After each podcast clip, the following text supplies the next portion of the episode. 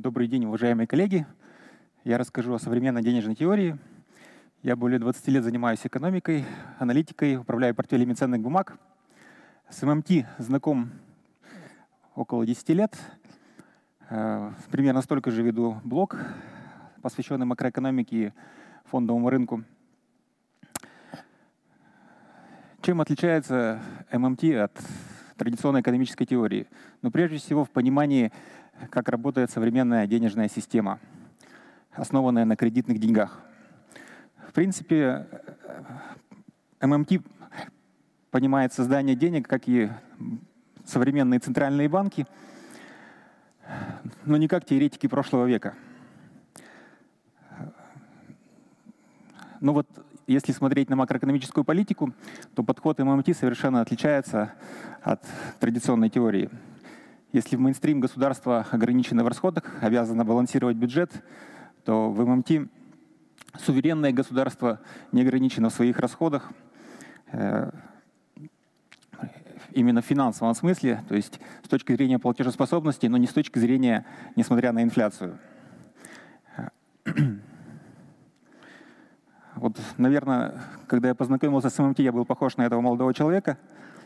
Это иллюстрация не только к словам Марио Драги, но и к истории с Конгрессом США. В начале этого года э, Конгресс США чуть не принял резолюцию, которая э, осуждает ММТ, а вот две недели назад э, Комитет по бюджету Конгресса США уже обсуждал идеи ММТ с одним из основателей теории Рэндаллом Рэем.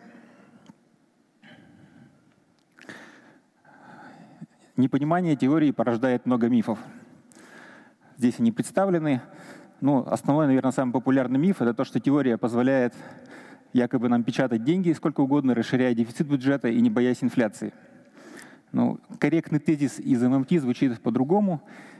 Дефицит бюджета имеет значение с точки зрения инфляции, но не имеет смысла в финансовом смысле у суверенных государств.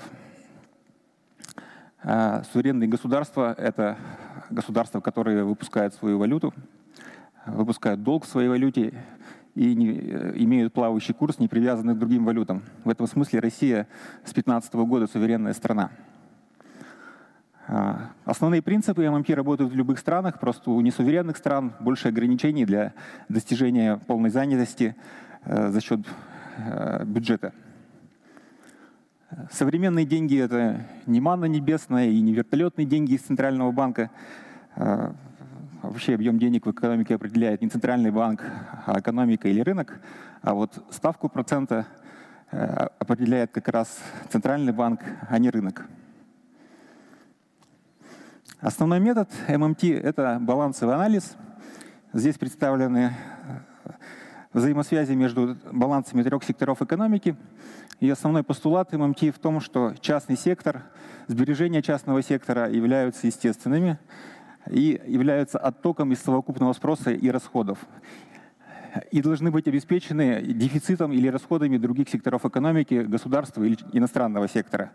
Без э, этого притока частный сектор сможет сберегать только внутри себя за счет частного долга.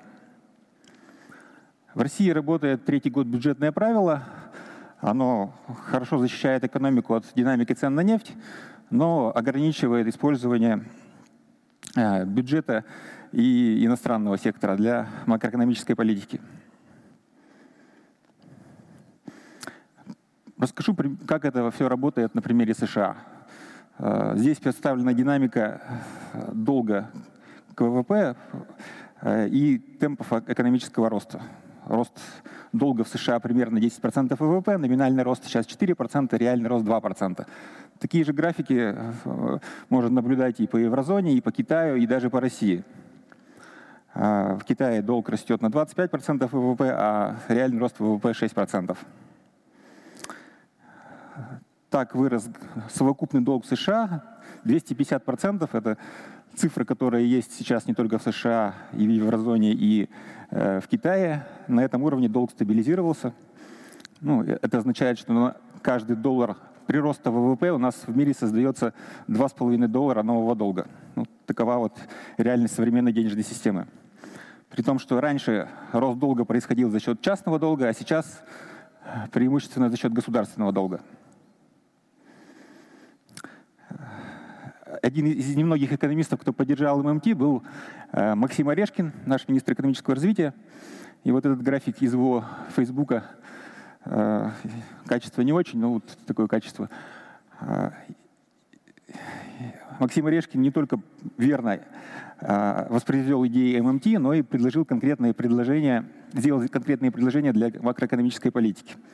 Идея Минэкономразвития в том, что Россия для достаточности совокупного спроса требуется рост кредитного предложения 5-7% ВВП. И если дефицит бюджета у нас 0%, то Центральный банк должен обеспечить соответствующий рост частного кредита путем снижения ставки вплоть до 3%. 3% это такой минимум, видимо, при нашей инфляции 4%. А, ну и если инфляция не достигнет 4%, тогда уже мы должны расширять дефицит бюджета и э, государственный долг. Я бы добавил, что все-таки лучше сбалансированный рост и частного, и государственного долга. Дело в том, что, исходя из ММТ, а, рост экономики не должен, наверное, быть ограничен тем, что некто Иван Иванович не готов брать очередной потреб кредит, или другой, скажем, Игорь Иванович, тратит только половину своей зарплаты, а остальное сберегает. Идея ММТ для России и других emerging packets в том, чтобы осознать свою суверенность и стремиться к ней. Россия суверенная страна с 15 года, но до сих пор действует во многом как несуверенная. У нас сам, самоцель есть дефицит бюджета ноль, э, мы накапливаем резервы и золото, непонятно зачем при плавающем курсе. Э, желательно нам изменить бюджетное правило, чтобы бюджет страны не зависел от иностранной валюты и не копил иностранную валюту. Валюта нужна не бюджету, а центральному банку или частному сектору. Также у нас большая зависимость от иностранцев в госдолге. Это тоже путь к несуверенности. Для финансового рынка России вывод не столь категоричен. Понимаем мы ММТ или не понимаем, мы все равно заработаем. А, если макроэкономическая политика воспримет идеи ММТ, то ставки, скорее всего, снизятся, рост экономики будет больше. А, мы заработаем на длинных ОФЗ и росте рынка акций. Ну а если останется все как есть, нулевой дефицит бюджета, низкий рост экономики – ставки останутся высокими, мы заработаем на высокой доходности облигаций и на дивидендных акциях. Общий вывод для мировой, мировых финансовых рынков – это то, что ставки в резервных валютах останутся низкими или даже нулевыми. И нам грозит риск инфляции, дефляции. Количественное смягчение не сможет решить проблему инфляции и экономического роста – и продвинутые страны рано или поздно придут к идее, что монетарная политика не работает, и нужно больше использовать фискальную политику. Ну а пока Китай и США наращивают совокупно долг примерно на 5 триллионов долларов в год, я думаю, что мировой экономике ничего не угрожает. Будет топливо и для роста мировой экономики, и для роста рынков акций. Ну, в конце небольшая самореклама. Вот. Много пишу о ММТ в последнее время в своем Фейсбуке и в Телеграм-канале True Value. Записал лекцию ММТ «Экономический рост». Сегодня была такая очень лайт-версия. Кроме ММТ у меня есть э, несколько других ноу-хау. Я там, занимаюсь ипотекой от застройщиков. Это э, тема, которая может быть интересна и застройщикам, и банкам. Также в рамках своей основной работы управляю портфелем акций на российском рынке. Один из наших фондов, один из лучших по доходности, 29% последние 5 лет. Спасибо за внимание. Изучайте ММТ, давайте изучать новые теории и не бояться дефицита бюджета. Спасибо.